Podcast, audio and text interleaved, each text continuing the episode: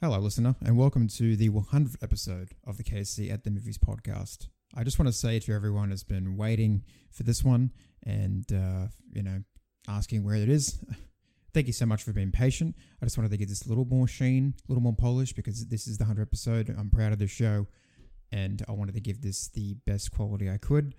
So, um, yeah, thank you so much and enjoy the 100th episode.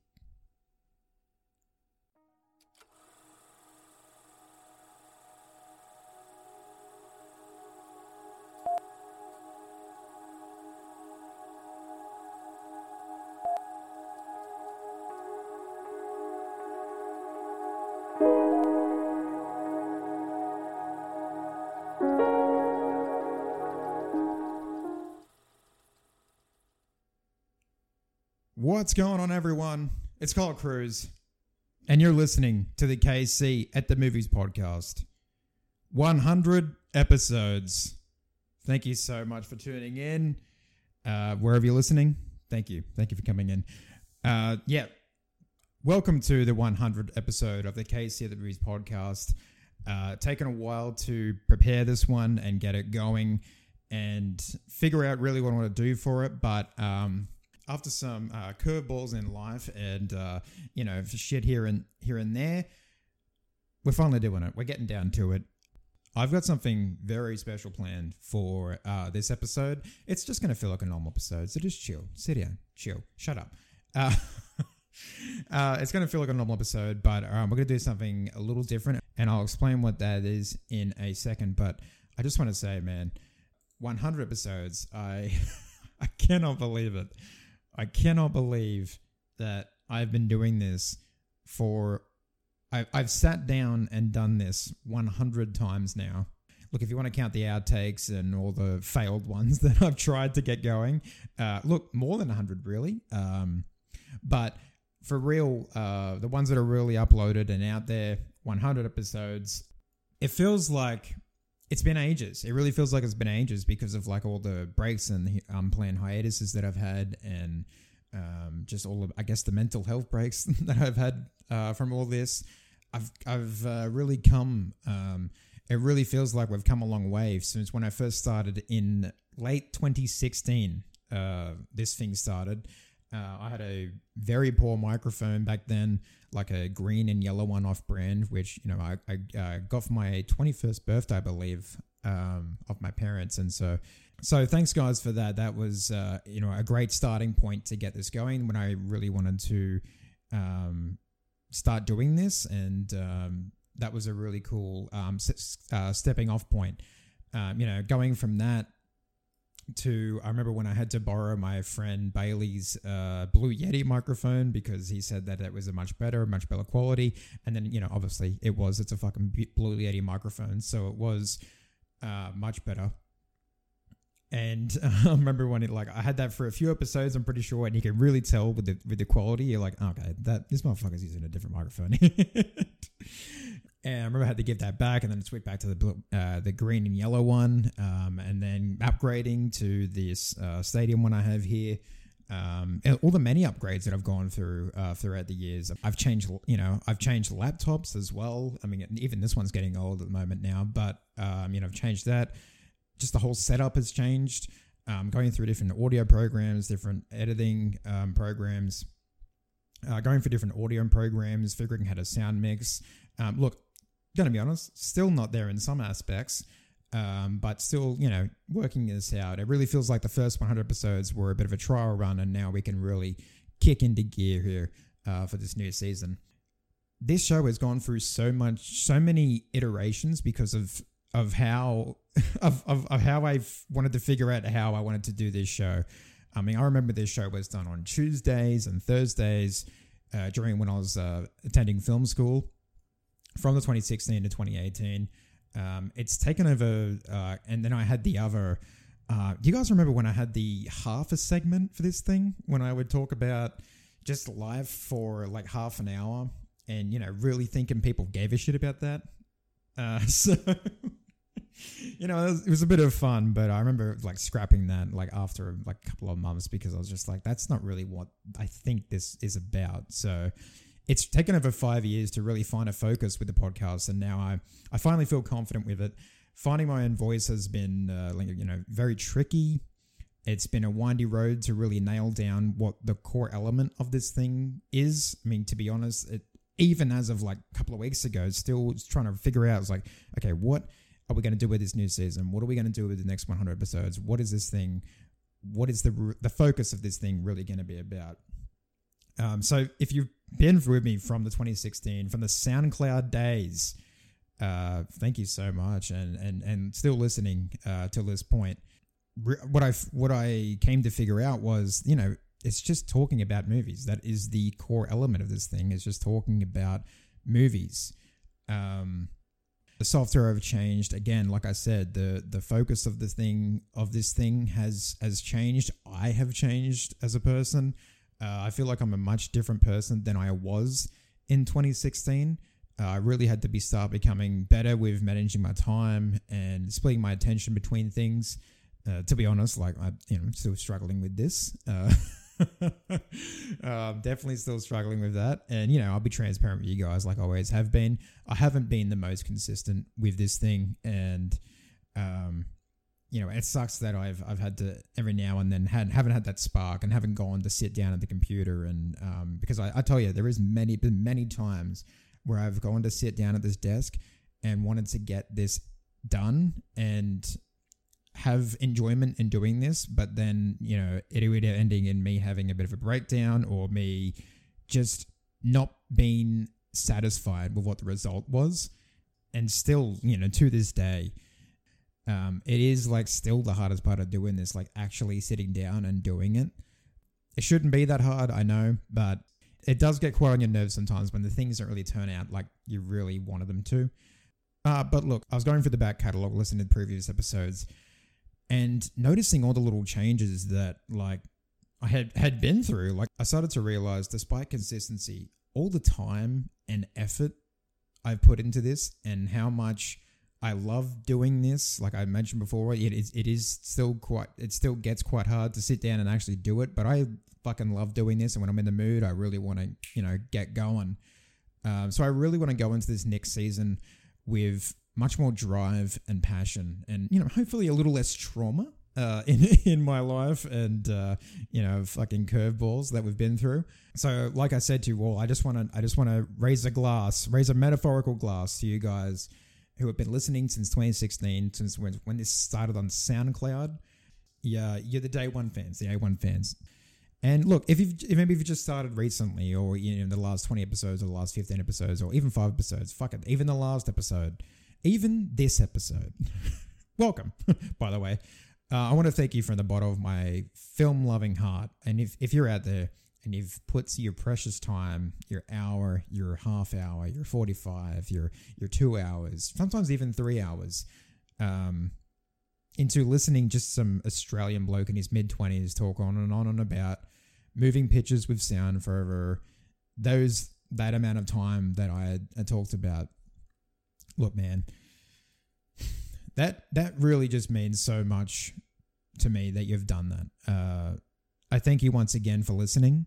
Uh, at the end of the day, I don't do this for the likes and ratings and the downloads as much as that does help and that does um, make me happy.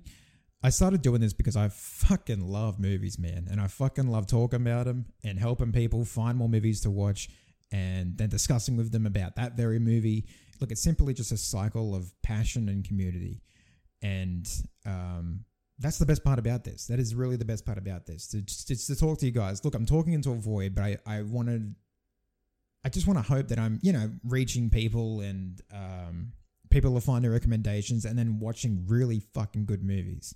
Um, sometimes, you know, talking about the bad ones is, is fun too, but really just finding, um, you know, the hidden gems out there, the diamonds in the rough, the, um, and they're just talking about, just in, like I said, and just talking about, like I said, in general, fucking good movies, good food. okay, now that little retrospective is over, let's do what this show is built for. Let's talk about movies. Uh, for this milestone, I thought it'd be interesting to take a look at my top tens of the years since I started doing this. So, uh, That means looking at my top 10 movies from the years 2016 to 2021 as, as the last year. And to see if I still like their places, maybe perhaps talk about how I feel about them now, because opinions change over time, ratings change over time. Definitely these placements would have changed over time. And I guarantee you, some of these would, def- would have definitely changed. But that's the fun of it. That's the fun to look at these and uh, and really discuss them. Now, before we start, I did want to do a video podcast for this one uh, to make it special, but um, I just haven't figured out all the other um, you know, the lighting they wanted to do for it yet, and um, all the programs that I wanted to use, and because it really would just be me like in a camera window looking at the Letterboxd list. So hopefully you do get a picture about what I'm talking about because I'm literally just going to be looking at my Letterboxd lists that I've done for these years. One of them is an Instagram because the other one, I mean, the 2017 one is just a fucking mess. So I've had to, so I've had to go on Instagram to find that one. But you know, nevertheless, it's here. Um, then I thought after we do all that, after we, after we take a trip down memory lane, I thought it'd be fun to give you guys a preview at my current top 10 of uh, this year of 2022 because I've seen some stuff. Uh, I know in the last few months I haven't really seen much stuff. I've been because of the aforementioned life shit and curveballs and and fucking uh, busyness and you know all that stuff. Um, but I do have a top ten and uh, a current top ten, and it'd be fun to give you guys a little bit of a preview of that. Uh, so, for uh, without further ado, let's take a look at my 2016 top 10. This is very interesting. um, okay, number 10 is Everybody Wants Some, uh, Richard Linklater's spiritual sequel to Dazed and Confused. Uh, we have Zootopia at number 9. We have Sing Street at number 8. Uh, Nocturnal Animals at number 7. The Nice Guys at number 6. I already know that film should be higher. Um, the Lobster at number five, Green Room at number four, Deadpool at number three, which again, that's fucking that's funny. Um, Arrival at number two, and La La Land at number one. Okay, some amendments for this one first.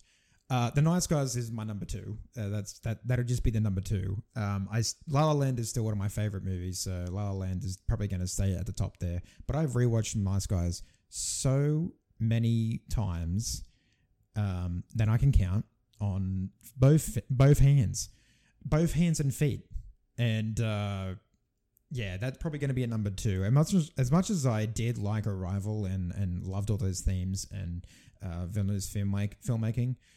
The Nice Guys is my number two. It's it's it's it's fucking it's it's my number two. it's there's like there's no competition there in terms of that. And Arrival would be the number three Deadpool, I don't know why that's number three. That should be at least down and near the 10 because I've seen Sing Street more than that. Enjoyed Sing Street more than Deadpool. Uh, the same goes with Green Room as well. The Lobster is fucking amazing. I don't know. That should be higher as well. So there's already different changes to this one. Zootopia, I've also I've also seen recently as well, and I really, really, really enjoyed that, especially its um, uh, its themes and um, all those underlying messages that it has throughout it. Um, really, really appreciate that, and really well animated too. Um, the only thing I don't care about, uh, the only thing I don't care for is like the dance sequences, the song dance sequences. I've never cared for those anyway, so um, that's the only one I don't care for. But I really like the characters in Zootopia. Um, Sing Street is amazing. Uh, the soundtrack is incredible. Yeah, that that is higher than Nocturnal Animals because Nocturnal Animals I've only seen one more time, and that's still a good film and a great performance from Aaron Taylor Johnson, Michael Shannon, Jake Gyllenhaal. You know, he's in it. Um, not as good as those two, but Sing Street will probably be higher than that. Um, but La La Land definitely isn't number one. What a strange year, 2016. What a strange year. I'd probably keep it at that. La La Land, Nice Guys. Then I'd probably go Arrival maybe Sing Street after that. I mean, Deadpool, look, it's, it was fun. I think it was because of the, you know, me just being like kind of blown away by that. Deadpool is like, is one of my favorite characters in Marvel. So, um, and, and I actually like the second one a bit more, I think, than the first one. So, um, there's that. Um, but yeah, I really don't think that would be my top five anymore. So, uh, yeah, that that that's interesting. It's so interesting to look at this list and see my thoughts. Like, even at the end of the year, I was like, yeah, this is this is right. This is how I feel about this. Um, yeah, no, a lot of a lot of this has changed. A lot of this has changed. Um, all right, let's move on to the 2017 uh, list. Do I have a do I have a top 10? Oh no, it's on my phone. That's right. Hang on. Number 10 is is a film that should not be number 10. It, it should be all the way at the top, really. Uh, Blade Runner 2049. Um yeah, that that that should be le- that should be probably number 2. that should be number 2, I think. Um I went. I saw that three times as well that year. Three times as well, and I still was like, "Yeah, number ten. That's that's that's uh, Detroit's better than that." Kathryn Bigelow's film Detroit. That's better than that. Um, speaking of Detroit, that's number nine. Um, look, I'd probably put Detroit at number ten if I'm talking like honestly here.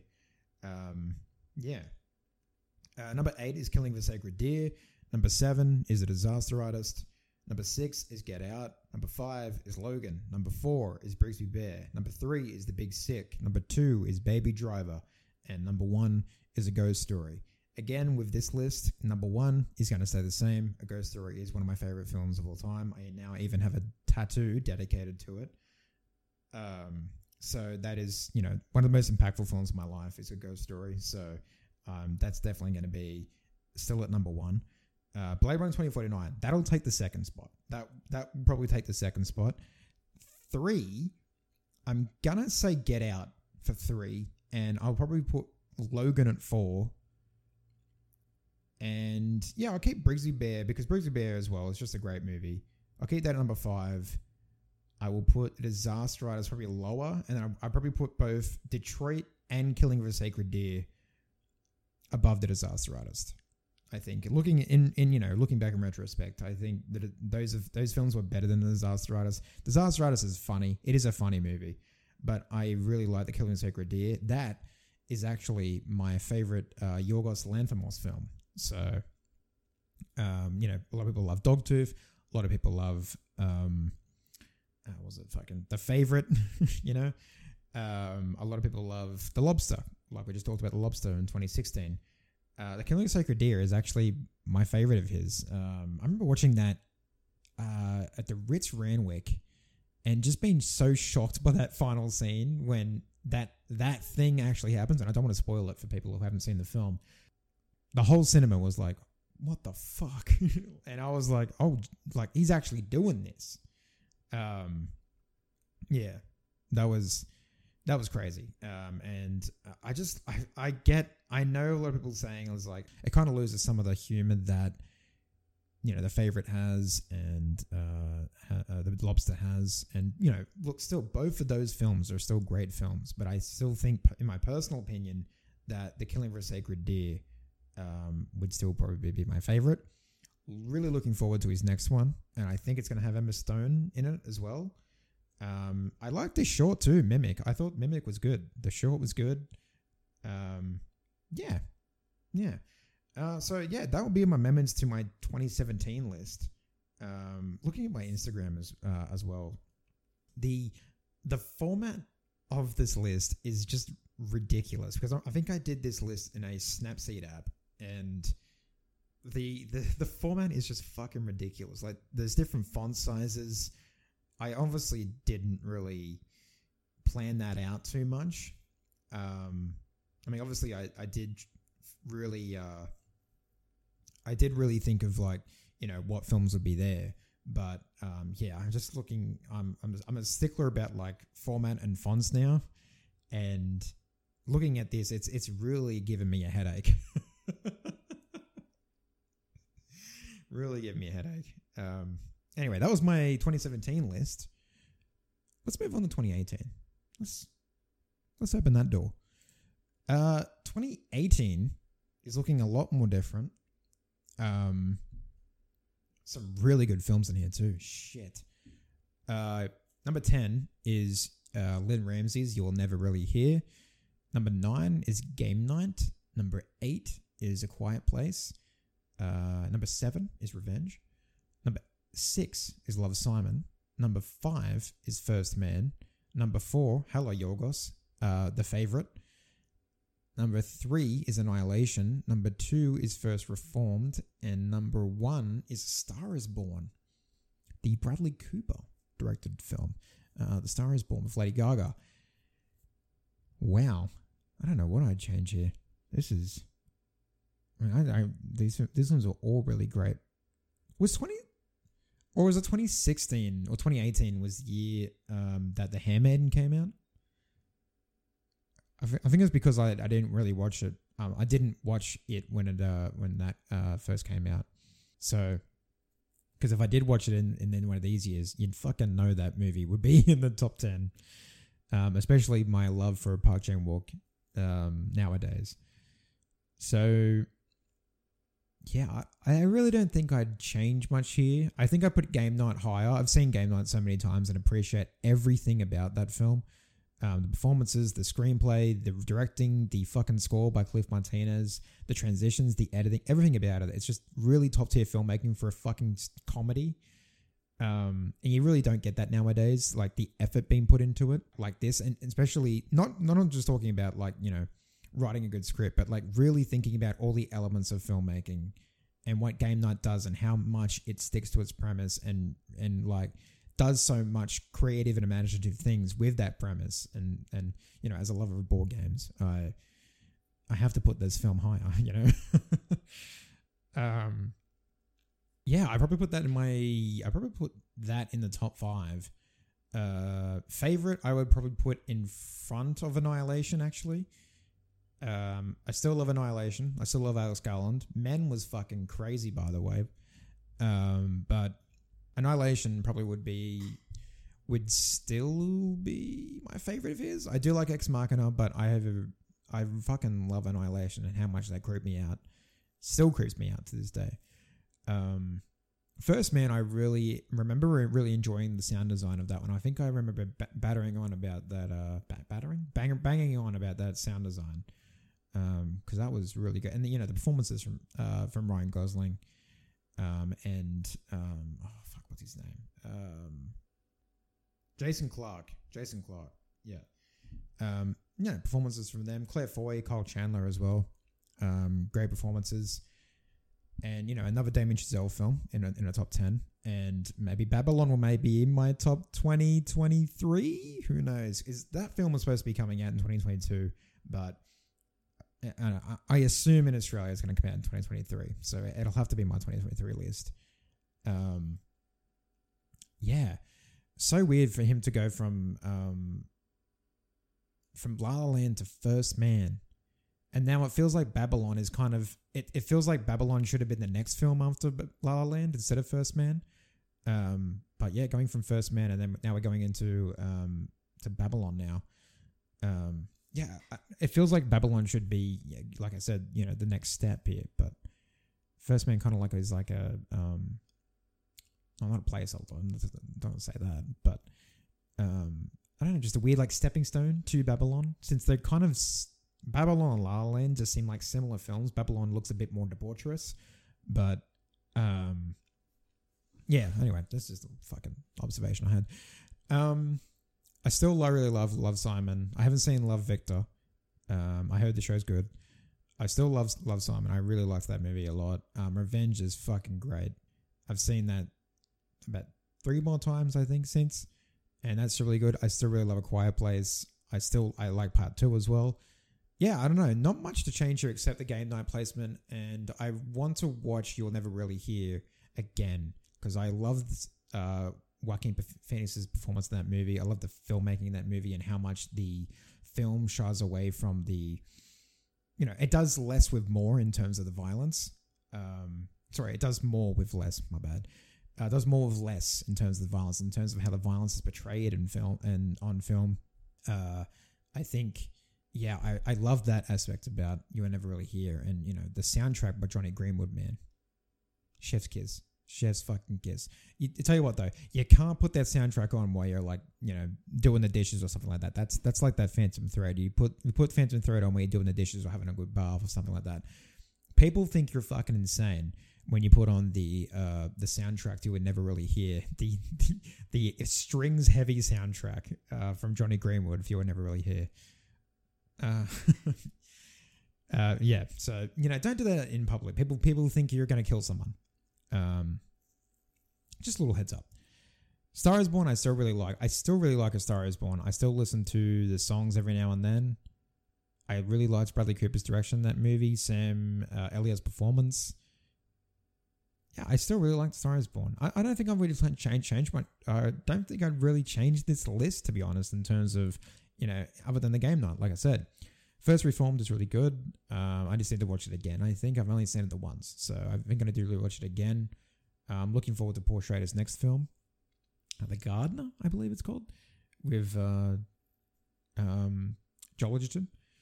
So yeah, not, not really much to change here. As a as a final statement here, not really much to change. Not really much to change. I think I'll keep it as that. I'll keep it as that. 2019. Now this, as we go further on for the years, I think I would be more concrete in how I felt about the placement of these movies. However, again, looking at this one, I would probably put I'd probably change a few things, honestly. Um, but my God, 2019, man, what a fucking great year for movies. Oh my God. This is nuts. How the fuck did I rank these? um, number 10 is Booksmart. Number 9 is Once Upon a Time in Hollywood. Number 8 is Uncut Gems. Number 7 is Jojo Rabbit. Number 6 is The Farewell. Number 5 is Parasite. Number 3, sorry, number 4, I skipped the number there is Marriage Story. Uh, number three is The Lighthouse. Number two is A Portrait of a Lady on Fire. And number one is Midsummer or Midsummer, if you want to say it like that. Um, Midsummer still is number one. I'd probably keep Portrait of a Lady on Fire at number two. Yep, I keep The Lighthouse number three, even though I fucking love Parasite and love it again on a rewatch. I still fucking love The Lighthouse, man. Seeing that five or six times now, and it just gets better every time. Um, if I'm going to be honest, I would probably switch Marriage Story and Parasite around. I'm probably Parasite number four, and Marriage Story would probably be at number five. I would move Once Upon a Time in Hollywood all the way up to six. So going from the ninth spot to the sixth spot, I'd put Once Upon a Time in Hollywood up to the uh, number six spot. Because again, I've seen that's another movie I've seen about six or seven times, and that movie is like almost three hours long, but that is also like one of my favorite Tarantino's now. Um, I just, I, it's so good on a rewatch, man. I, I, it's just so easy to sit down and watch that movie. So even though it, it has a very, very long runtime, it's so easy to sit down and watch. Um, I think it's Brad Pitt. You know, I think it's his fucking great performance in that movie. Um, but I just love how I love how it's filmed. Um, Uncut Gems in front of Jojo Rabbit. Let's just say that right now. Um, so yeah, Uncut Gems in front of Jojo Rabbit, and I, I yeah, to keep the farewell in front of Jojo Rabbit. Love the farewell, really love the farewell, and yeah, Booksmart at number ten. I'm happy with that. I'm happy having Booksmart at number ten. Love that movie, really, really great uh, comedy and a great coming of age story. Just a great film in general. Just a great film in general. I have not yet seen Don't Worry, Darling. Looking forward to seeing it. Heard some mixed things in, excited to see what I'll what I uh, what we'll think of this movie. Um, but I know I loved Booksmart, especially the performance from Kaitlyn Dever and Beanie Feldstein. Duo of the year, am I right? Um, you know, next to, you know, right next to you know Brad Pitt and Leonardo DiCaprio from um, Once Upon a Time Hollywood, and again next to Willem Dafoe and Robert Pattinson for The Lighthouse. My favorite couple. of the year. Um, not much to change here. Uh, what an excellent year for film this was 2019. Fucking bangers all the time. Bangers all the time, as uh, Kendall Roy would say. All right, let's move on to the 2020. I remember it took me a while to come out with this one um, to really get it together and actually um, like think about where I'm going to put certain things. Um, but yeah, odd odd movie. Another good year for film. Um, you know, another good year for film, but hard to do. I think hard to hard to place stuff. Uh, number ten is Kajillionaire. Um, I remember really liking this one actually, really liking it. Um, directed by Miranda July. Um, was this her directorial debut? I'm not too sure. Was this her directorial debut? No, definitely not. or was it maybe her feature? Her first feature? That's 91. No, that's 91 minutes. Me and you and everyone we know. Okay, I'll have to watch that one. I'll have to watch that one, I think. Um, but yeah, I remember uh, Evan Rachel Wood, great performance from that movie, and uh, Gina Rodriguez, who I'm not normally a fan of, but um, I thought she was really good in here, and I thought they were both really good. And Miranda July's directing and her filmmaking in this one was just fucking top notch. Um, so yeah, probably keep that at number ten. Um, oh, what's going on here? I'll probably keep that at number ten. My number nine is uh, Small Axe, Lovers Rock. Uh, number eight is Wolfwalkers. My number seven, seven. Lost track of time there. Fuck. Uh, my number seven is Big Time Adolescence. My number six is Sound of Metal. My number five is Another Round. My number four is Never Rarely, Sometimes Always. My number three is Shithouse. My number two is I'm Thinking of Ending Things. And my number one is Promising Young Woman. Uh, right off the bat, again, I probably pushed Big Time Adolescence all the way to the probably the third spot. Um, I've seen that movie so many fucking times and I love it. I love that movie, man. Pete Davidson is legitimately good in that movie. Haters are gonna hate, man, but he he is legitimately good in that movie. Um, uh, I really like the sound of metal, but uh, again, I'd put uh, yeah, I'd probably keep that in that spot. But yeah, yeah, Big Time Adolescence um, ahead of that. I would probably put another round in front of Never Rarely, Sometimes Always, even though that film is incredibly important and so much more important nowadays as well. I think that is the film. If you want to watch something, um, you know, uh, related to um, the current debate on abortion, never rarely, sometimes always, just fucking Eliza Hittman fucking nails it in that movie, and the performances are just amazing. Um, very real film. I really, I think I want to do that for a movie night one. But is it going to be too sad? Maybe. I don't know. people are people are uh, upset about the sad ones. Um, Shithouse, yeah, still number three, definitely. But I probably put sh- put Shithouse in front of I'm Thinking of Ending Things because I've only seen that twice, and the second time was a bit more harder to watch for me. Even though I really loved the book, um, and I love Charlie Kaufman, the second time for some reason was a little boring at times, even though I loved everything about it the first time. On a rewatch, I think it's just a little tougher. So I'm going to say Shithouse in front of that. Uh, another round in front of another round in front of Never Rarely, Sometimes Always. And I'd probably keep Promising Young Woman at the top. I remember that film just, just like blowing me away. And we had a really fun movie night for that one last year as well. Um, yeah, absolutely blowing me away that one. Um, still love the ending. Still have a satisfied ending. I don't care if it's melodramatic or over the top. It's fucking great that ending. Um, I'm gonna be dying on that hill. I think. Yeah, so that, that's probably my 2020. I'd probably keep it at that. Yeah, I'd recommend you watch out of these ones another round. Obviously, I just talked about never rarely, sometimes always. Um, Sound of Metal, if you haven't seen that, is really good. And um, Wolfwalkers, check that out as well. Uh, I believe you can now get the Small Axe uh, films from Steve McQueen on DVD or Blu-ray in Australia. So if you do see that at JB Hi-Fi or you know whatever you get your your movies or anything, pick it up. I think it's a great collection of films. It's a Small Axe uh, films, and um, Love but Lovers Rock definitely would be my favorite. That party scene, it especially captures what it's like to be at a house party. And finally, we're looking at my last year um, of film. Uh, we're looking at last year. Um, and I do have that list right now. Let's get that up. So my number 10 was language lessons. Uh, my number 9 was Red Rocket.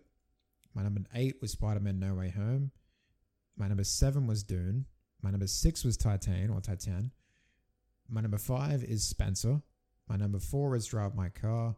My number 3 is Come On, Come On.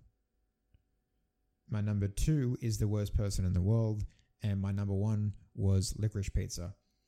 Uh, yeah, still, I'd probably still keep this list the same. To be honest, it's still fresh in my mind. Um, you've got to watch The Worst Person in the World. It just came out on Criterion as well. You got to watch that movie. Absolutely fantastic. Um, come on, come on. Again, great. I mean, all these movies are fucking great. What am I? What am I saying? all those movies are great. Um, we just found out that Dune Part Two is getting pushed up. I think two weeks. So that'll be coming out in November uh, next year, and I will definitely read the book. Okay, I will read the book before I watch part two. I'm looking forward to that. Um, but I will definitely read the book before part two. I wanted to do it before part one, but I just I just never got around to it. But I will definitely read the book before uh, part two comes out next year. Yeah, Red Rocket number nine, language lessons. Um, language lessons. I just want to quickly shout that one out because that one that one had one of my favorite endings of last year. Even though that movie takes entirely uh, takes place um, takes place rather entirely on Zoom um, has one of my favorite endings of last year. Um, just so wholesome and beautiful, and um, especially if you're rooting for the characters, um, really, really nice. Really, really nice ending. So I would shout that out. If you find that anywhere on any streaming services or anywhere like that, give that movie a go. Um, um, and I think for a debut from Natalie Morales, fantastic, absolutely fantastic. So yeah, those are my lists over the the past five or so years uh, doing this podcast, and um, definitely a lot of different opinions. Definitely some things have changed. Yeah, I definitely feel a, lot differently about uh, certain things. Some some things are the same. Like I said, as, as soon as we, as we got closer to this year, things didn't really change that much because I'm they're still kind of fresh in my mind. Even if I'm probably even doing re-watches as well. I mean, I've seen Licorice Pizza three times. I've seen Worst Person in the World. I think now three or four times. I think three times. Um, Drive My Car. I want to do a rewatch again because I fa- fucking loved that movie. Um, but it's three hours long, and right now at the moment it's hard to get that in. Even though I'm trying to get Blonde in, trying to watch Blonde, um, it's hard to like slot in a three-hour film, um, especially with this new job I picked up. So let's do it. You're here. You're ready for it my top 10 of 2022 so far. Uh, my number 10 is Cha Cha Real Smooth, Cooper Raiff's follow up to uh, my 2019 list film, Shithouse. Now, I prefer Shithouse to Cha Cha Real Smooth, but I still think Cha Cha Real Smooth is an excellent follow up and a more mature movie from Cooper Raiff. And it just made sense to make something like that. But also, there were some unexpected things that I didn't, uh, that I didn't, yeah, that didn't expect uh, would be in the film, and I really liked it. And okay, he likes to cry. Okay, he likes to cry, and I like it. Um, I also like to cry on occasion, you know. Um, number nine, Emily the Criminal. I love Aubrey Plaza. Um, I love Aubrey Plaza, and but I also think she's just fantastic in this movie, and the filmmaking as well. Um, really, really well done. Really stood out to me tight, tight thriller. Loved it. Uh, my number eight, Bodies, Bodies, Bodies. Um, one of my favorite horrors of the year. Resurrection, another one of my favorite horrors of the year, and an excellent, excellent tour de force performance from Rebecca Hall. Um, that monologue, man, heartbreaking, absolutely heartbreaking monologue. My number, was this? My number fucking. My number six is the blockbuster event of the year, Top Gun Maverick, is my number six. Can't wait to rewatch that one. Um, boy, howdy, did that sound fucking great on, on Dolby Atmos speakers and a huge screen. It was one of my, my probably my favorite cinema experience this year was Top Gun Maverick. So far, you know, so far. Uh, my number six is actually um, my number five. Actually, is X, um, and I'm really looking forward to seeing Pearl. Sadly, we did not get that in Australia. I believe some people went to some preview screenings and stuff like that, some press screenings, but sadly, general release, uh, general audiences never got to see um, Pearl. So I'll have to wait for the video on demand for that one. Um, number four is the Batman. Um, loved everything about it. Matt Reeves directing, Robert Pattinson's performance, fucking um, Greig Fraser's cinematography. Michael Giacchino's score. But I mean, I can go on and on and on. I've seen that now. I think I've seen that three times, and it gets better every single fucking time, man. Every single time. probably my favorite Batman movie. I'm just gonna say it. I'm gonna say it. Probably my favorite Batman movie, live action one, Batman movie. Uh, my number three. Now my top three here is a little difficult. It's a little difficult um, because I've seen two of these movies twice. Well, I've seen Nope three times now. Um, and I've, actually, no, I've seen everything. Fuck, I've seen this multiple times except one of them. Um, everything, everywhere, all at once. These are not in order, any, um, by the way, because it's it's hard to nail this one down. Nail these ones. It's really hard to nail these ones down. So my number three, um, is Everything Everywhere All at Once, which was the only movie I've gone on this year to actually go on Instagram and recommend just everyone to go see because it's just fucking fantastic filmmaking and what I aspire to do. Um, I only believe that the Daniels could have made that movie, and that's what makes it so special. I think. Um, Decision to Leave is my number two, and my number one is Nope. Um, again, not in any order, but that's just how I've like put it up there. It's really that top three like is just it's just a constant fight between those three at the moment. Um, everything everywhere, decision to leave, and Nope. Um, I have to rewatch Nope again, even though I've seen Nope three times now. No, I mean, actually, I've, seen, I've actually seen Nope twice. Actually, I want to see Nope a third time just to really figure out where that's going to sit. I've seen everything everywhere. I think now three times. I haven't logged the third time on Letterboxd, but I've seen that now three times. Decision to leave. Um, have also. Uh, no, I've only seen the Decision to leave once, but it already was like this is one of the best movies. This is one of the fucking best movies of the year. One of the best looking movies of the year, best acting movies of the year. Park Chan Wook, my fucking man. So that is my current top ten of 2022. Um, let me know what yours is. Uh, reach out to the Instagram, the KC Movies Podcast Instagram. Reach out to the Facebook page, wherever you are. Let me know what you're thinking uh, are your top 10 movies of the year. I also want to give out a few shout outs, actually, of um, some films that I think are really good that you should check out. Um, I want to shout out Fresh, first of all. I talked about this on my on the TikTok, that one TikTok that I've done this year. Uh, Fresh, After Yang.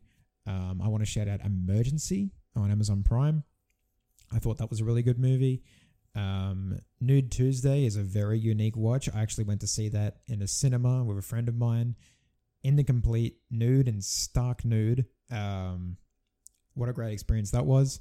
Uh, Watcher, I liked the Prey movie. I thought that was good. I liked the Black Phone. And um, Dual Funny Pages is one of the funniest movies I've seen this year. One of the most awkward, cringiest movies I've seen this year is I Love My Dad. Um, but that is um fant- like great movie, great movie. Um, the most fun I've had this year is during Men with uh, one of my close friends. Uh, we had a just a great night watching that one, and and uh, you know, a few assisted by a few drinks. You know, assisted by a few drinks, but really uh, had a great time with that one. Um, not sure how that's going to go on a sober rewatch, but you know, we'll see. Um, and I also want to shout out not for um, not for the entertainment aspect or not of like be like, oh, you should check this out. It's it's awesome. It's crazy. Um, or like you should check this out. Like you'll really love this. It's really hard to recommend this next one to people because it's just so fucking like miserable and mean spirited, but really, really good in my opinion. Is Speak No Evil. Um, my god, I had a hard time with that one. Um, but I still think it's one of the best movies I've seen this year. Um, just 70 minutes of awkward tension and then just fucking 20 minutes of gut wrenching horror and terror and the worst shit I've seen this year on screen. My God. Fucking Christ. that is a that was a rough watch. That was a rough watch, but a good one good one. Um, so yeah, that, that is my top ten, and yeah, check out those movies that I mentioned as well. If you if, if feel like any of those movies are up your alley. Um, I also want to give it just a final shout out. I, I, I missed this one, but I did talk about this one in my January, February, March wrap on YouTube. Pleasure, uh, Ninja Thyberg's film Pleasure. Um, I thought that was a really good movie. Another really uncomfortable watch. So if you're not good with that, what is in that movie when you read up about it, if you're not comfortable with any of that, you're not going to have a good time, I don't think. But I thought that that was a really great character study and a just a like I thought it was just a really well directed, confidently directed film um, from Ninja Thyberg, and you know a great, a great uh, first performance from uh, Sophia Kappel, I believe her name was. Let's get this just up here. Yep, yeah, Sophia Kappel. Yeah, great performance from her. Um, I remember when that was originally going to go to A24 when it played at Sundance 2021, I believe it played at. Um, and then uh, Neon, actually, my, you know, I think Neon is coming for that A24 crown at the moment. You know, like they're making some fucking great movies. Um, I would not be surprised if Neon starts making merch, to be honest. Uh, but yeah, Neon picked up uh, Pleasure, and we got that for the Sydney Film Festival. I think uh, was it this year or last year? There was like a online screening I think of it last year, um, but I caught it in January of this year. Um, so if you see Pleasure somewhere, and if you think it's up your alley, think you can handle it, any uh, think it'll ha- handle the content inside it. Um, I know I had trouble with that one scene with the group. I'm not going to say anything more there. I still really like the film overall. Um, right. I first want to talk about um, I'm gonna I'm gonna do a new kind of segment here and um, just talk about you know what I've been watching recently, um, what I have seen, what I liked, what I uh, would recommend to you. This is going to be like a new segment, I think, going into this new season. I'm going to tack this on to like the end of the episode because again, I, like I said, uh, the main focus was to give people recommendations to get people to check out these different movies and TV shows. Um, so I'm going to do that just right now. Um, I want to start some shows. Um, I've really liked The Resort. Um, I had to watch that one on the Stan, but I believe that was a Peacock show. In uh, if you're watching in North America, uh, I like The Resort. Um, I am really liking The Patient at the moment. On uh, I'm watching a Disney Plus, but that's an FX slash Hulu show. I just wish it was a, the episodes were a little longer because I feel feel like we get into the characters, especially Alan and um, sorry, um, especially Alan these last few episodes. Um, but uh, and then it just cuts away, and then you have to like it does, does that whole like cl- TV cliche of like mm, find out what happens next week, and then you know we really finished this season, man. Like I'm, I'm pretty sure we just had the eighth episode. There's only two episodes left, so um, yeah, um, I that was my one gripe with that show, and everything about it is good. The filmmaking, the writing, the the performance from uh, Steve Carell and uh, um, Domhnall Gleeson. Great stuff. Love the dynamic between them two. But I just wish it was a little longer. I think 20 minute, 20 minute episodes, I think, are really uh, butchering its potential, in my opinion. Uh, I want to shout out Better Call Saul. I, I watched the entire series. I got up to the, I think we had five episodes to go in that last season. So I got to watch the five episodes, the last five with everyone else, and it was a fucking great time. One of the best finales to a TV show ever, I think. Um, wow, what a satisfying experience that was. Fantastic. Um, I cannot recommend Better Call Saul enough to people, especially people who love Breaking Bad. Uh, it's a spinoff, yes, but holy fucking shit, I'm in that camp of like, this is as good as Breaking Bad. This is as good as Breaking Bad. Look, I, I think I need to rewatch Breaking Bad again, but I think Better Call Saul is just as good as Breaking Bad. The the filmmaking, especially, I think, is better. Um, a lot more visual storytelling. And I think Vince gets to play a lot more in terms of, you know, Breaking Bad had a good look to it, but it really looked like it came from that era, whereas Better Call Saul has this kind of modern sheen to it, and it allows Vince Gilligan to play more of his filmmaking tool belt and um, and Peter Gould as well. Uh, yeah, I, I yeah, I, I fucking love Better Call Saul. I fucking love Better Call Saul, man. Um, Atlanta season three, I'm I'm a fighter for season three. I really like season three. Season four so far is fantastic. It's so good to have everyone back at Atlanta. Um, I'm really sad to see when this show is going to end. I don't want it to end. I don't want this show to end. This is one of my favorite shows of all time. Uh, I love it. I love Atlanta. I'm rewatching a moment as well with a um, friend of mine and uh, it's so funny going back and, and seeing his reaction to these certain certain episodes, especially episode eight of season one, uh, Ban. That's one of my favorite episodes of the show. So it was so fun to watch his reaction to that. Um, and then going, you know, watching that. I mean, we're on season two at the moment in that rewatch, and then going back, um, and then you know, going forward, and then watching the latest episode of season four. Um, yeah, I don't want this show to. I don't want this show to end. I just don't want it to end.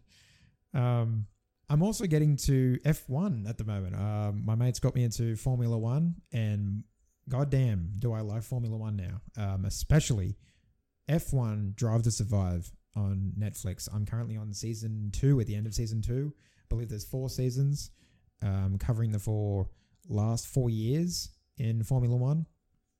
It's a great show. Yes, it dramatizes a lot of things and kind of has to make a story, but you know that's the that's the you know I think that's the good thing about the show is how much it engages you with like this clever little fucking twisting of narratives and all that stuff and having villains and heroes even though it you know you really root for all the race car drivers um, when you're watching the races live.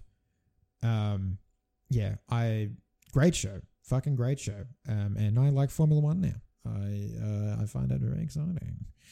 Um what else I can't think of anything else.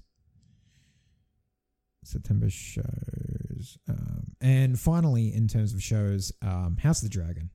House of the Dragon, man. It is fucking excellent. It is an excellent show. Um, I'm not going to go as far as to say, like, as great as Better Call Saul in terms of spin offs, but I'm really liking season one. I'm liking where it's going, um, especially this last episode, episode eight was definitely the best episode of the season so far. The performances are fucking amazing. Um, Olivia Cooke, man, she is blowing out of the park. I remember watching her first in um, Me, Earl, and the Dying Girl, and then watching her in Bates Motel. Wow, she has come a long way. She's like, she's fuck. I'm so happy for her. She's great. Thoroughbreds. I want to shout out a film. Thoroughbreds. Watch Thoroughbreds. She's so good in that. Um, both her and Anya Joy are great in that, but she especially, Olivia Cooke, she's great in Thoroughbreds. Um, uh, but House of the Dragon, man, it's fucking. Everyone is so good in it. Paddy Considine, especially, deserves an Emmy, I think, already for what he's doing with that show. In that show, um, Matt Smith. Um, it was cool to see Son- uh, Sonia Mizuno. Um, I believe that's how you say her name. Uh, in the show. Um, Rhys Ifans my God. Yes. Yes, can't. um, you know, Rhys Ifans, so fucking good as Otto Hightower. Like, I love, I'm already loving like the intrigue and the power dynamics and like what, what you know, the, uh, uh, the House Hightower and House Targaryen and House Velaryon. Um, I'm really, I'm already getting wrapped up in it, man. I'm already getting wrapped up in it. Succession, like, it filled the void of like okay, well, looking forward to the next episode and um, figuring out what the character's going to do and everything and where it's going to go. It filled the void of that game, you know, that Game of Thrones void. And now it's so funny that a Game of Thrones spin-off is now filling that void where I, I had so I didn't have like extremely little hope, but I there was there was some hesitation, you know, and and rightfully so. Like Game of Thrones ended like so fucking poorly because they didn't give a fuck about it anymore and they just wanted to finish it. And they didn't finish it in a way that seemed true and passionate. And it's like they just didn't care.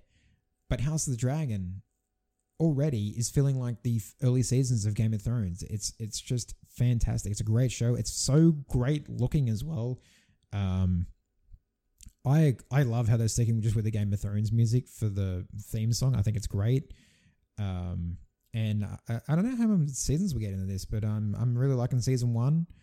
I think George R. R. Martin says he wants to do this in 40 episodes, so I'm thinking, you know, 10 episodes each season, 40 uh 40 seasons. My god, what is this SNL? Um, four seasons of House of Dragon. I'd be happy with it. I'd be happy with it. I would love to see the actors come back, especially uh, from the from the early episodes, uh, especially Emilia Alcock. She was amazing. Um, I love Emily uh, Emma Carey or Emily Carey. No, it's Emily Carey. Um, I'd love to see like Milly Alcock come back and Emily Carey come back for some like flashback scenes, but I know that's probably not going to be the point. Um, there are a lot of time jumps and time skips. I'm happy with it. I'm not one of those people that are confused by it or like not even confused by it, just angered by it or think it's just kind of off putting. I don't mind it. I, re- I really don't mind it. Um, if you if you pay attention to the show, you, you just you just kind of just okay, all right. So we because this is what Fire and Blood, the book, apparently is about. It's about just this history of the Targaryens, Hightowers all these little houses, like set 200 years before Game of Thrones, and it really just feels like you're reading a history book um, of of uh, of this world. Um, yeah, I really can't say anything more great about the show. I, am really liking House of the Dragon. I'm so glad I, I started watching it. Um, I know I had my reservations, but especially after finishing Better Call Saul, I had a lot more faith in spin-offs, and House of the Dragon is delivering on that aspect. I'm still looking forward to Succession season four, by the way. That is still going to fill that void, but right now, it's House of the Dragon, baby. Um, I also want to shout out some animes before um, we head on to a another section I've got planned for this, this podcast. I want to shout out Spy Family. It's fucking great. Just watch it. It's so good. I love it. Uh, we just started part two of season one, and it already is fantastic. I'm fucking it's so good. Uh, My Hero Academia season six is also um, already got such a dark start to it. Um, you know, no spoilers, but like I'm really liking how it's beginning already. Like I'm just like, oh, okay, so this is everything that season five has set up. I'm ready for what this payoff is going to be, not be payoff, but like what this conflict will be. Um, you know, between the Paranormal Liberation Army front and you know the heroes and everything, um, and the villains. I'm really excited to uh, see where it's going to go. And um, and I haven't seen it yet, but I'm I'm hearing good things, and I'm probably going to watch the first episode tonight. Chainsaw Man. I want to watch Chainsaw Man, and um, looking forward to getting onto that as well. Okay, that'll do for the what I'm watching. Um, we're going to move on to final segment here before I get into some special announcements and things like that. Um, did a Q&A. I put out some questions I put out some feelers on Instagram, on a few subreddits, um, and got people's questions of what they wanted to ask me uh, about the movies, about the show. And I've got a few here that I've picked out. Um, I didn't want to do every single one. There was one question in particular that was. Oh, I just dropped my laptop fucking sleeve there. Uh, there was one question in particular that was just so insane that I was like, how the fuck am I going to answer that? How am I going to answer that? I, I don't know if it was a troll question. It was it was insane. It was a crazy question, but I don't think I'll answer that one. But I've got all these other ones here that I will answer, and we're going to start with uh, this question here from a friend of mine, Aaron. So shout out to Aaron. Uh, thank you for this question. This is what is your favorite book to film adaptation, and what's your favorite rom com? Uh, my favorite book to film adaptation is American Psycho. Uh, I love the book from Bret Easton Ellis. Um, don't know I'll ever ever read it again. It's so dense and so compact with like so much descriptions and um, really getting into uh, Patrick Bateman's head. So if you want to like if you if you like American Psycho the film, like I would still recommend the book, but I will tell you it is a lot more graphic. First of all, a lot more graphic. The rat scene, ugh, fucking gross. Um, but it really does put you more in the mind of Patrick Bateman. And I think there's, if I'm not mistaken, I think there's more of an ambiguous ending, I think, as well, with that one as well. Um, but, it's done differently. Um, but I fucking love American Psycho, the film. I think watching the film first and then reading the book and then just watching the film, I think, I think Mary Harron adapted that book so well, so fucking well. Um, and it makes it even better that the movie is directed by a woman. Like, and not you know not making a huge statement with all that, and you know starting anything with that, but I just find that so much funny, especially how misogynistic that book is. Um, you know, satirical misogynistic, but because of the character of Patrick Bateman. But when people, because people they always say all the time, oh, American Psycho. Like there are some people out there um, out there that say American Psycho is like extremely misogynistic and everything, and only a man would direct something like this, and then they go to find out that it's written and directed by a woman, Mary Harron. I just find that funny. I just, it's amusing to me. That's just amusing to me. Um, and she's fucking great. She was a, she helmed that movie so well. Christian Bale's performance is fantastic. Um, you get all the great scenes from the book but it's the filmmaking as well. I mean, do I have to even talk about the business card scene? Do I have to talk about it? I don't need to talk about it because it's fuck. You know it. You fucking know it. so, yeah, man. American Psycho probably is my favorite uh, book to film adaptation. Um, if we're talking book to film adaptations, that um, another one that I actually really like recently was Call Me by Your Name. Um, I actually recently read the book from Andre Aciman, and I think the film is better. I just I think I really like uh, Guadagnino's filmmaking style. Um, I like the ending as well more than the book's ending. Uh, yeah, so Call Me by Your Name as well. We're talking short stories, I think Brokeback Mountain is a really great film adaptation from Ang Lee.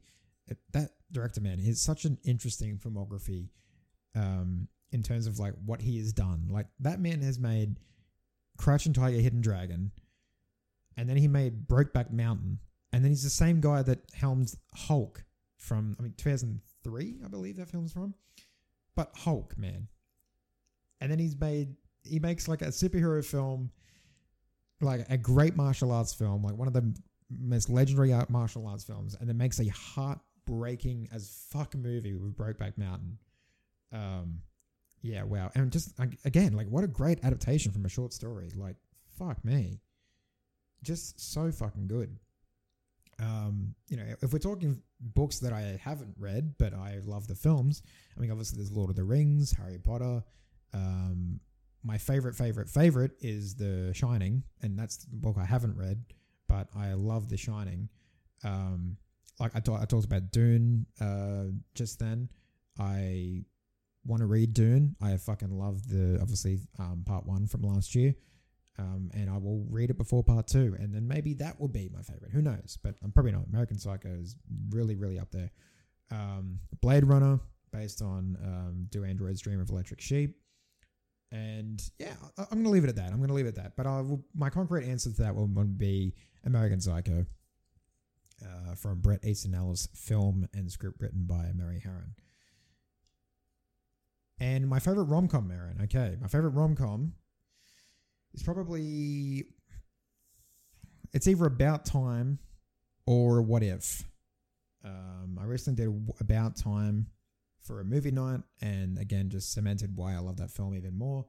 Um, but that film was like more than a rom com. That is that film is so much more than a rom com. Um, so I'm gonna say I'm gonna say what if. I'm gonna say what if. I really like the chemistry between um, Zoe Kazan and uh, Daniel Radcliffe. I think They've got great chemistry. It's such a sweet movie, so wholesome. And yeah, I'm gonna go and fucking Adam Driver's Nacho Sam, man. It's, it's, it's, it's iconic. It's iconic. Uh, so I'm gonna say, what if? Um, it's called the F word in America, I believe, but it's in Australia. It's called what if. Um, yeah. So thanks, Aaron, for those questions. Great questions. Uh, moving on to another one of my friends, uh, Brittany. Her question is uh, Can a movie somehow incorporate all genres or a movie that has. What is a movie that has a? Um, I believe she's trying to say, what a movie that has a majority of genres? Okay. Yes. I, I don't think I don't think you be go like I don't think you can incorporate all genres. I think that'd be quite an undertaking. Um, but a, a recent movie that did that for me, that had so many genres of movie in it, and so many layers in it, uh, was Parasite. Was uh, Bong Joon Ho's Parasite um, from 2019. That movie, the unraveling of that movie, and how, many genres that it's had, um, in terms of its film, its, its structure of acts, and how uh, like how it just kind of changes throughout I think that one is one I, I can think of recently that incorporates a lot of genres in it. I mean, you're talking comedy, you're talking thriller, horror at certain points, drama. Um, yeah. I think when it when it comes to genre filmmaking, yes, there are a lot of Western filmmakers that really do well with it. Um, but um, you know, overseas they're doing it. I think they're doing it much better, and um, I think we need to have more films like that. But I'm not going to discount any of the Western filmmakers that uh, try try to do that kind of thing because we do have like that. I'm going to say like most of A24's movies have a combination of genres. Um, if we're talking about, uh, I guess combining two genres, we kind of have a lot of dramedies nowadays instead of. I was talking to um, both our mates last night. I mean, I was actually talking to Brittany actually about um, how we don't really have a comedies nowadays um, in terms of studio comedies. Um, really we'll do get a mix of things, a mix of genres. Uh, like like I said, like dramedies, or you can get like um, psychological thrillers, but also can be funny in a way. It can be dark comedies. I mean, my favorite mix of genres is always going to be a dark comedy. Like I love a, dark, a good dark comedy. So yes, to answer that question, it can. I don't think it can incorporate all genres of film. I think that's insane. I think every everything everywhere all at once. You could argue that it does kind of do that, but also not do that. I don't know how to, how to say that, but a majority of genres, yes, I think I think a, film can do that, but I do think you're going to lose focus of what the movie is, and a, and you're going to have a difficulty with tone. I think when you incorporate um, a, a lot of genres into your film. So, to give a long-winded answer to that question, yeah. Maybe. um, all right. This third question here is a set of four questions. Uh, this is from uh, Reddit user Hungry for Danish. And they ask, um, first of all, here's the first question Which movie would you not watch again, even if someone paid you, and why? Um, bad, boring, graphic, tragic. Um, my one answer to this one and uh, it doesn't really the payment aspect doesn't really come into it um, because most movies I probably would watch again just because. Um, but Requiem for a Dream is the one movie that I just will don't think I will ever ever ever watch again. Um, on that note, another Aronofsky film, Mother. I don't need to watch that again because it, it, it's it's like that is it get, that gets bad in a lot of ways and you don't really need to watch it again because it's it's just really just a one watch film, unfortunately. But yeah, Requiem for a Dream, uh, I think is the one that always comes to mind. The first time I saw that, I was like, "Yep, cool, that was really good," but I will never ever put myself through that again because that was just horrible, absolutely horrible. Um, so to answer that one, Requiem for a Dream. Uh, next one says, if you could send one movie into space that be found by extraterrestrial life, what would you send? Why? Uh, best representation, confuse them, scare them off. Another interesting question. Um, I would probably send Titane. I would send Titane because I'd be like, "What the?" F-? I mean, to answer obviously, to answer obviously, uh, and to that could be part of like uh the previous question as well, as incorporating a lot of genres. Titane is another film that was like I don't know where the fuck that was going. I don't know where that was going. Um, and I think that factors into another question we're going to have in a second as well. Um, but I'm going to say Titane. Um, that's a good question. What is so bizarre though? Kung Pao? Kung Pao. Is that what, is that what it's called? Kung Pao? Yeah. Kung Pao. Uh, yeah. Um, I think that'd be funny to put into space. People for aliens to find. Um, yeah, that's what I'll say for that one. Uh, I, okay. Third question says a great movie and your excitement for it doesn't always translate to listens. So, which episode are you disappointed that didn't get as many downloads as expected or deserved? Great question.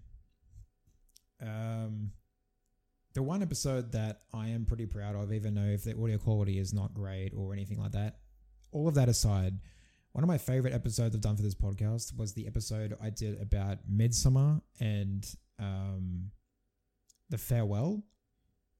Um, or was it Parasite and the farewell? I think it was Parasite and the farewell, um, because you know we've seen you, you you've heard that like I love both of those films, but The farewell, especially, I really wanted everyone to go out and see because it was getting underseen um, in, in, in, in Australia, I guess, but like not really was anyone going, not no one was really going to see it.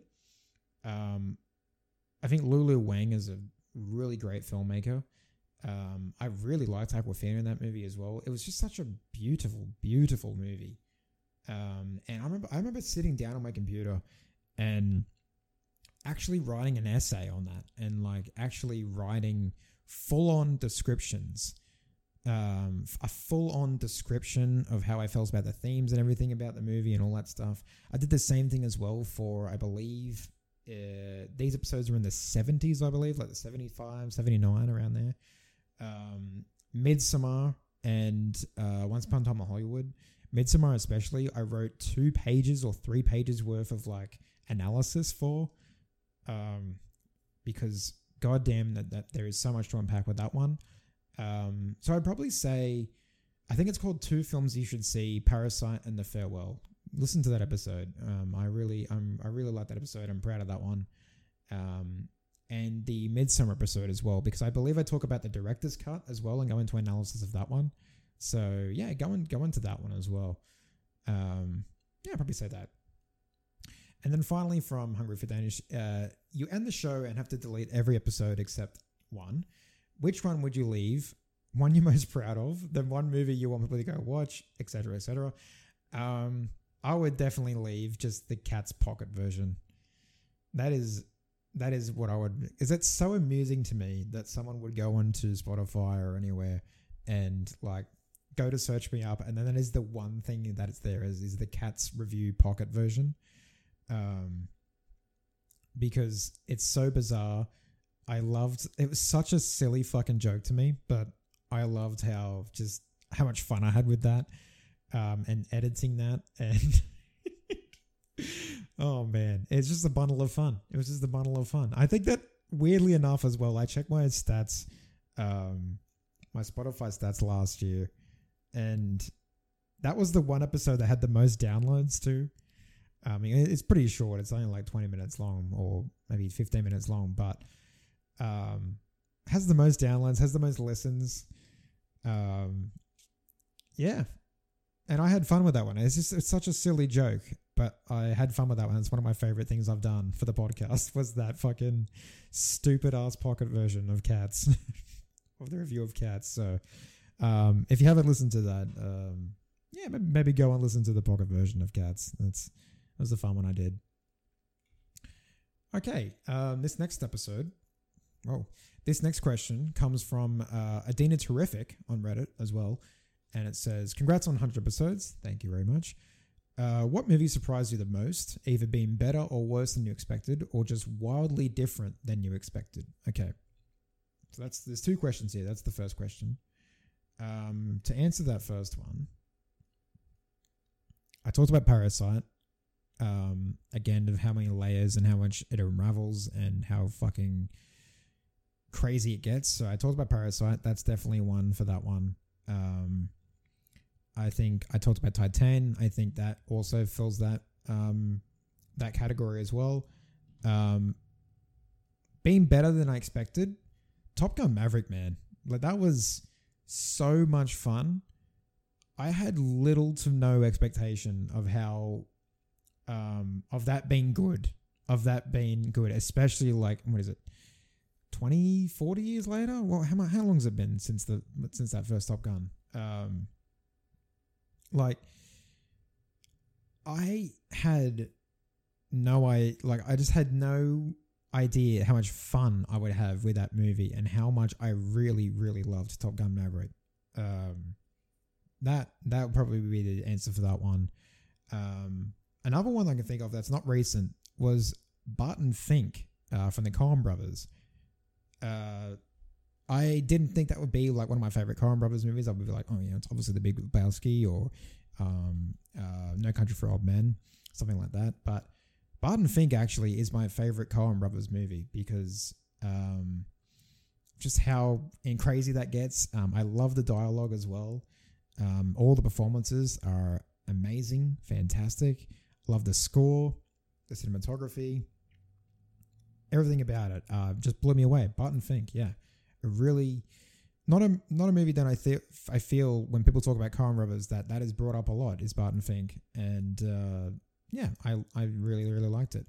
Um, I also want to shout out a little film from uh, last year, The Kid Detective, uh, with uh, Adam Brody. That was really good. I really liked that. I thought that was great. Um, being worse than I expected is easily The Predator 2018, 2018? 29, no, 2019. That was 2019, I think. Uh, that was fucking god awful, and I had so much expectations for that one because uh, I love Shane Black and I love his movies, and holy crap, did I fucking hate that movie! Um, especially like seeing Prey uh, recently. Yeah, I have fucking wow, that movie was so bad. Um, wildly different again, like I said, Titane and Pig. I thought again recently again Pig. Um, I had no idea that what those themes were going to be with that movie and, and what we're going to get with that movie. And I ended up really, really enjoying what I got because it was so different. Um, Titane as well was like, I thought it was going to be like this, you know. I mean, judging from what you saw in Raw from Julie Ducournau, like you, you think it's to be like, you know, this genre bending kind of, you know, mix up of like, you know, crazy violence and, you know, horror, thriller, all that stuff. But then it becomes something about, you know, becoming a film about gender identity and um, just how weird that gets in the in the second and third act, and just ha- no had no idea where that was going. Had really had no idea where that was going, and um, uh, another film I'm hearing about from this year for that to answer that question, I think would be um, Barbarian. But I think what's getting on my nerves at the moment is is I just keep reading more about it, not voluntarily, but reading more about it and like my hype is going up. I'm like, oh fuck, like what if it's not as good or you know, I'm hopefully it is going to be good. I'm definitely going to have be a lot more optimistic about it, but I'm also going to think like, oh, like I really hope this does anything. I mean, I only know the slug line of it, um, the slug line, sorry, the log line of the slug line, log line, both same thing uh, of the film. That's all I know. I don't know anything else about it, and I'm going to watch that next week. So looking forward to watching that. Okay, and answer the, next, the second question is: uh, What is the most memorable single image or scene for a movie that you've uh, that you've seen? Um, when I think of single images or scenes, I think of endings. I think of like final shots. I think of opening shots. Um, a single scene or a single image from a movie that I've seen. Uh, one of my favorite ever single images is the smile that Danny gives at the end of Midsommar. Um, what a fucking great shot! Just what a great shot that is. And Florence Pugh, just like it's everything. Everything is working together in that um, scene and in that whole moment to bring that to such an iconic image. Um, yeah, I really want to get that like on a frame or on a picture or something like that. Um, uh, everything from Blade Runner 2049 like is so memorable. Um, the you know the extreme wide of like um, uh, Kay and Joy, like the giant Joy, and then Kay. I'm like, man, like every fucking shot from that movie. Um, yeah, but I'm gonna say like the single image that always sticks with me is uh yeah that that, that final shot in Midsommar with uh the, the, the smile that Danny gives um how and it's just Florence Pugh's performance of how she goes from either distraught or worried or um, horrified to to this like complete cathartic satisfaction of like you don't know if like she is she evil now or is she finally happy with what has happened to Christian or what like is there I mean there's got to be catharsis right in that image but um yeah I'm gonna stick with I could say so many for this one, but I'm to stick with that that final image from Midsommar. Um, look, I'm sorry if it's sounding all the same and everything. It's like, oh, he just keeps talking about Midsommar. It's because it's fucking good. that's and I love it. That's why I'm talking about it a lot. Um, but yeah, I'd probably say that one for that question. Thank you for that question, by the way. Thank you.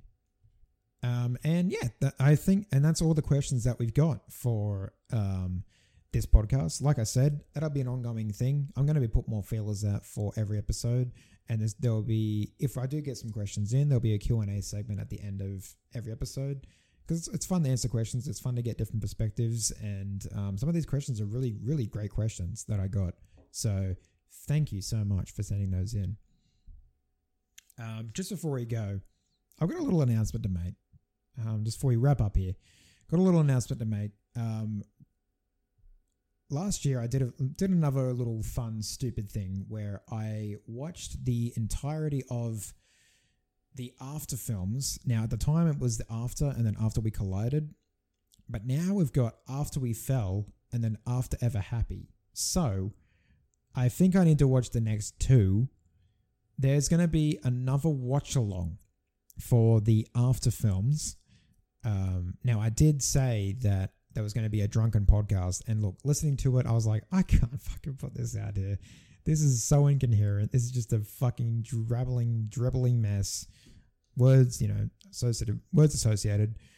Um, it's a mess. I can't even put this out there as a joke. But look, as a celebration for 100 episodes, I'm going to put out the drunk after podcast I did um, along with this as a little bonus little uh, thing attached to this episode. Uh, I'm going to put out the after podcast episode. It will be edited to take out all the pauses and everything and all that stuff like that. I will leave some room and like you know some uh, some breaths in there. But there's a lot of just episodes. There's a lot of moments where I'm just I've just completely forgot what I was doing because I was so drunk, and uh, yeah. But I'm I'm happy to put that out there as like a fun little celebration thing. And on top of that, as well, there's going to be another kind of live reaction thing that I'm going to do on the KC Movies podcast Instagram for after we uh, after we fell and after ever happy as well. So, going to be doing that soon. Oh boy, that's going to be fun. I had a, such a great time before. um, so, going to be doing that soon. Um, also, um, I want to update you guys on the YouTube channel and the Twitch. So, Twitch, look, I'm getting a lot of emails. Twitch is saying, like, come back, come back, come back. I'm like, please, Twitch, let me process trauma. um, yeah, so I will be coming back to Twitch soon. Um, I'm just trying to work out a date because I just started this new job, this new night night uh, job that is really just like making me having to adjust my sleeping schedule and, and everything I do throughout the day. So trying to figure everything out has been a little difficult there, but I'm you know I'm getting through that at the moment. But I do want to get back to Twitch because we started Twitch last year, last Halloween. So it'd be cool to come back to Twitch right before Halloween drops. Um, I was thinking about replaying Dead Space, t- um, replaying. I was thinking about playing Dead Space 2 this year because I played Dead Space 1, but you know, most of October has gone and I just don't really know when these when I'll be able to get on Twitch at the moment.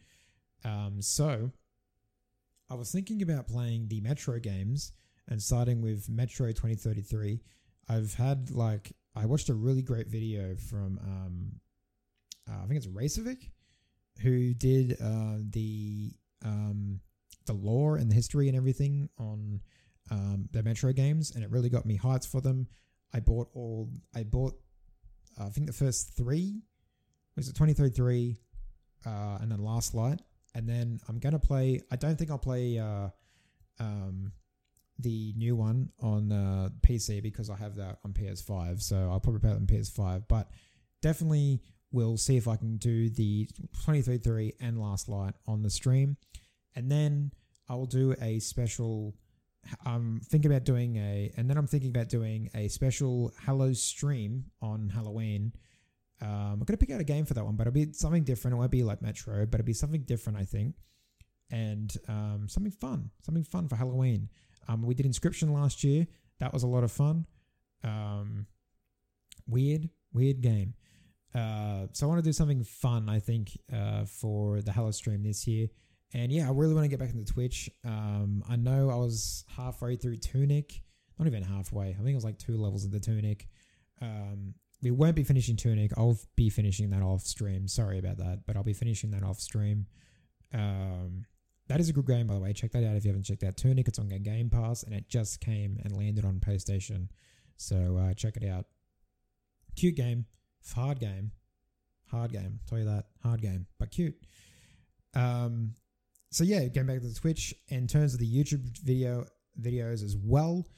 Um, I didn't really watch anything from like May, June, July. I didn't really want much, much at all. I don't think it really needed a video for it because I really didn't watch much at all. But I did watch some stuff in August and September. So I will be doing a everything I watched slash like what I've been watching lately f- about August and September. So that'll be coming out soon. Um, I've just got to record the September segment. I've recorded the August one. I'll just record the Se- September segment. And um, yeah, so that'll be coming out hopefully soon. And finally, before I go as well, the last announcement is the next episode, 101. When's that coming out? Is that going to be sooner? Later? Good news, sooner. Um, that will be about Blonde and uh, everything that's coming out for the rest of the year as well. Dates, like I said, are different to America. Um, we have much different dates and where a film's going to be released, so things might be a little inaccurate in depending on where you live in the world. But um, yeah, I'm going to be doing Blonde. Um, hopefully, going to be watching that tomorrow night, and then talking, giving my thoughts on that in two weeks' time. Episode 101 will come out in two weeks' time, so look forward to that. And um, mate, friends, I think that's it. I think that's all we've got time for. I think that's all my voice can muster. Um, I want to say thank you. Thank you so much. If you've been listening since the beginning, since the SoundCloud days, you're listening now. Thank you so much for listening for the last, what, hour and a half? Thank you. Thank you so much. It means so much to me that we've been doing this for a 100 episodes now. Um, really looking forward to what we do in the future. Like I said, I've got a lot more drive and passion now. Um, I love, I am, I'm a lot more happier than I was before um, when I was um, still working out what to do for this. A lot more happier. So um, that means I'm going to be a lot more creative, hopefully, as well. So that'll do it. What an episode. 100 episodes. Woo! Woo! Woo! Thank you. uh, I think that deserves that. I was dying to do it, if I'm honest. It was dying to do it. Look, I'd have a cold one, I'll crack it open, but I'm, I'm not. I've got to work later on. So, um, yeah. Thanks again. One For the thousandth time, thanks again. Um, have a great week. 100 episodes. We've done it. Here's to 100 more. Take it easy. I love you all so much. And uh, I'll talk to you next time.